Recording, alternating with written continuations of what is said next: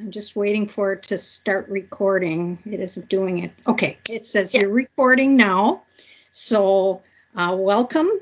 And uh, I'd just like to ask you, how did you first get involved in immunology? Um, yeah, so I was studying biology and I was thinking to do a master in uh, environmental biology. But then I followed the course immunology and I was really hooked because I thought it was the most complex and fascinating system. Uh, so therefore I decided to pursue a, a master in immunology and also to continue with a PhD in immunology. Wonderful. Tell us about the research that you are most proud of. Um, so about four years ago, together with Professor Marjolein de Bruin, We have, performed, or we have formed a new research team studying biological and clinical effects of new biologics for atopic dermatitis and chronic skin inflammation. And the team consists of basic scientists and clinical scientists, as well as bioinformaticians and diagnostic experts. And in a short period of time, we have been able to collect relevant data from biomarkers to insights in immunological mechanisms regarding the efficacy and side effects. And we are rapidly expanding. So this is really a true multidisciplinary team effort in a field where we feel we can make a lot of impact. And that gives a lot of energy. What do you think is the most important trait that a researcher should possess and why? Yeah, so that's a difficult question, but I think the most important thing is to, to be curious. Um, and to be open, so the drive of wanting to understand and also uh, to learn. Yeah, I've heard I've heard that answer before, especially about curiosity. So that makes a lot of sense. What do you think is the biggest lesson that you have learned? Um, the biggest lesson is that um, as a scientist, it's important to be open and collaborate. And I know that competition is a part of science, but I believe more in collaboration. And I really think that advancing science and having an impact is faster, better, and also uh, much more rewarding if you do it together. So that's for me very important, and it's also something I think, uh, um, yeah, we can still improve in the within the science community.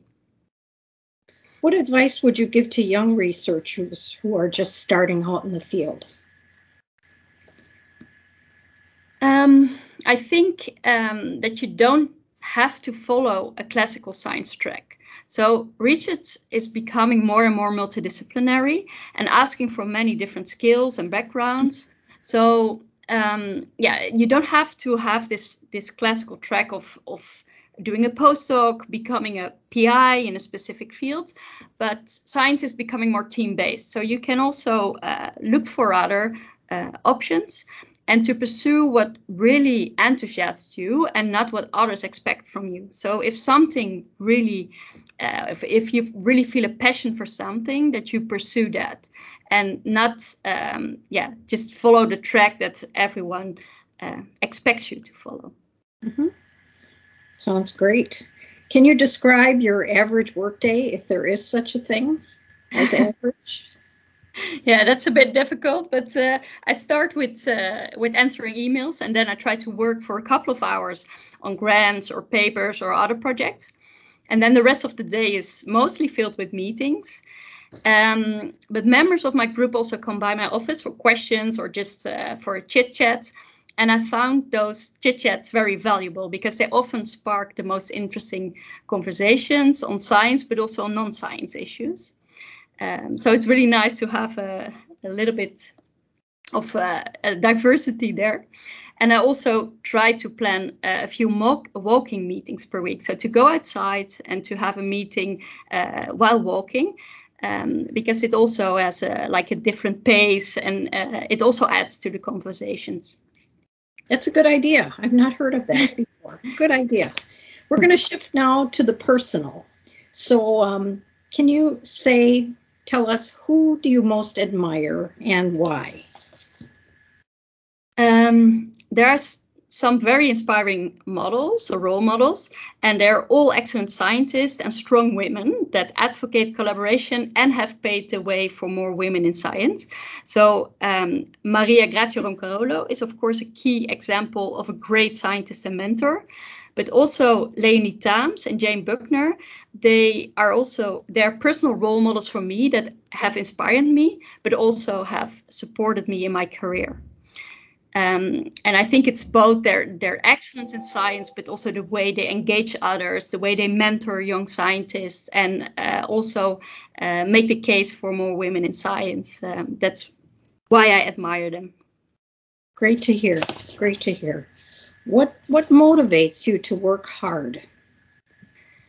Um, that there's always new interesting projects coming, so there's never a dull moment. Um, and I really like to uh, put all my energy in a new project, new ideas, and um, I can be a bit impatient. So it's good that there is uh, there's always uh, new projects coming, and also working with and mentoring young scientists.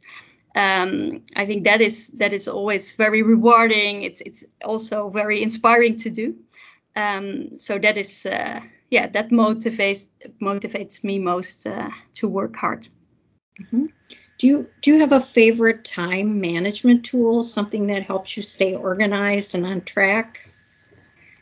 Yeah, I think sometimes we, we go a bit too far with efficiency. So I think for me the favorite management Uh, time management tool is to really block time in the agenda, to be able to think or to take a stroll outside. Also, you know, think about a complex uh, problem, because um, if you don't block time for that, then it's always the first thing that goes, and uh, all the other things have of more priorities. And uh, so for me, it's really impo- important to do that. Mm-hmm. Do you have a favorite Uh, vacation spot, someplace you enjoy visiting? Um, I love nature, and I also love uh, a bit of unusual landscapes. So uh, the dramatic scenery of Iceland, the, the breathtaking landscapes and wildlife of Namibia, and the colors of Costa Rica. So that are my three most favorite uh, countries. Oh, sounds beautiful. Sounds beautiful. um, do you have a favorite beverage or drink? Yeah, that's a funny question. Um, so I like uh, I like tea a lot. And last year I did a course uh, about tea tasting and processing, and also tea and food pairings. And few people know that uh, their tea has as many varieties in taste as wine, for example. So it was really interesting. Um, and uh, I still love tea, and I rec- recommend people trying to, uh, uh, to drink Uh, oolong teas, because they are really good and they're not uh, that well known. Um, yeah, so tea is really my favorite. I've not heard that tea has as many varieties as wine, so that's a good factoid to remember. um, can you t- describe your hobbies, things you like to do when you're not working? Yeah, I like reading books, um, also photography, including nature photography, uh, and hiking. So I try to also combine uh, the photography with uh, hiking. And uh, yeah, they're all relaxing, but also spark creativity. So uh, yeah, that are the things that uh, I like to do with my family, and also sometimes uh, by myself.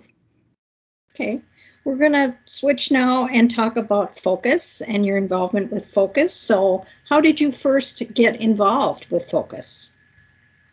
Uh, yeah, so a few months after I started my postdoc in translational immunology in two thousand six, um, I attended my first FOCIS meeting in uh, San Francisco, and I really liked it. And it also convinced me to continue in translational immunology, because I just started uh, on a project that was um, uh, about human immunology.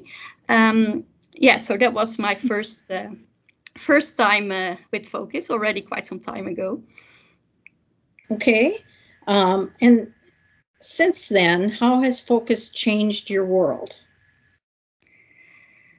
Um, it's one of the few meetings that's out there that really combines excellent basic translational and clinical um, science, and also brings together this community. So for me, it really showed that um, that this can work, and that it's also important to have all these type of scientists with different backgrounds together. Um, so it's also something that I have pursued uh, within my own institute, for example, but also in my research. So FOCIS has been really important. Um, yeah, as a it was the first time that I thought, okay, we can do it in this way, and it's it's possible to do it like this. Good to hear. So if you had a colleague that asked you why they should join FOCIS, what would you tell them in a sentence or two or three? Yeah, I think it's the best translational slash clinical immunology congress out there. Um, and despite covering a broad area in immunology, it's not too big, which is also nice, I think.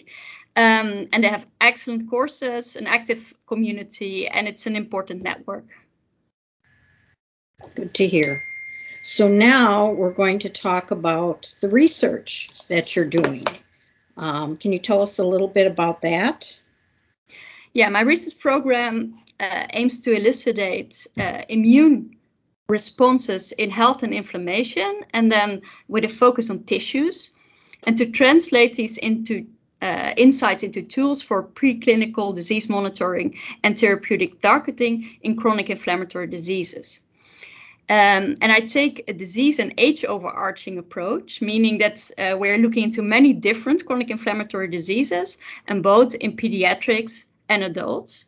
And um, we try to decipher common but also specific pathogenic processes underlying these different conditions. Um, and one of uh, this, one of our specific interests is also to look at early imprinting of disease, so from a very, very young age. So the diseases uh, my group is working on, of course, together with clinical scientists, include atopic dermatitis, inflammatory bowel disease, uh, arthritis, and juvenile idiopathic arthritis, uh, and also dermatomyositis, both in um, children and adults. Wonderful. So do you have a goal, a dream goal, a vision of your M- of, of your F C E, something that you would uh, specifically like to accomplish? Yeah, so what is really nice in Utrecht, so where I'm based, uh, we have the Center for Translational Immunology, and um, they're all immun- immunology labs and researchers from basic immunology and all clinical disciplines, so dermatology, gastroenterology, rheumatology, oncology, and also diagnostics. They are united. So it's really a centralized interdisciplinary immunology lab. And uh, it, it has been the first in the Netherlands that um, had a, the way it's organized. And it aims to improve the quality of life of those suffering with immune-based diseases. And this interdisciplinary approach, I think, is very important. And we also uh, it also includes training of young professionals with a broad range of skills. Um, and my... So my specific goal is to even have a better connection between the lab and the clinic, but also uh, between these different disciplines, because I think there really the impact comes together. So from the fundamental sciences to the clinical applications, also in the diagnostics.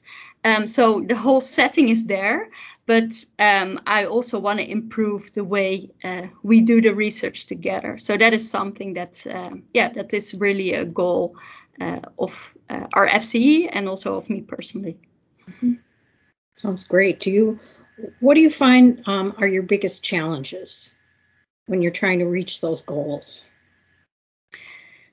Yeah. So currently, one of the big challenges, especially in the Netherlands, is that um, we really have a check-off culture. So you see that in many sectors, but it has also entered science and academia. So it's good to have quality checks, but administration is taking a lot of time, and uh, we really have to give a detailed justification of work hours for some grants, uh, every euro that you spend for a project. Um, sometimes we have to give three monthly progress reports. So it has become a little bit like running a business, um, also with contracts, key performance indicators. Um, And because funding agencies avoid risky, fundamental ex- and or exploratory projects because they want to have quick results and outcomes, I think this kills creativity and also fuels uh, short-term thinking. Um, it may be a symptom of mistrust and also avoiding risks at any cost. So I think as scientists, we should convince regulators that we are worth the trust and the freedom, because we will we really need this to also um, make long-term uh, investments and really think about the, the bigger goals and not just focus on small projects all the time and all the, the checks uh, for the projects. Mm-hmm. And why did you apply to be an F C E director? Yeah, so the mission of the Center for uh, Immunology or for Translational Immunology that we have is to improve the quality of life of those suffering from immune-based dis- uh, diseases. So that really perfectly fits with the mission of FOCIS. Um, so that's one reason. And the other one is that it's important to be part of a larger international community for collaboration, training of young scientists, like with the excellent courses that are out there. So really to connect uh, with other centers like this in the world. Sounds great. Sounds wonderful.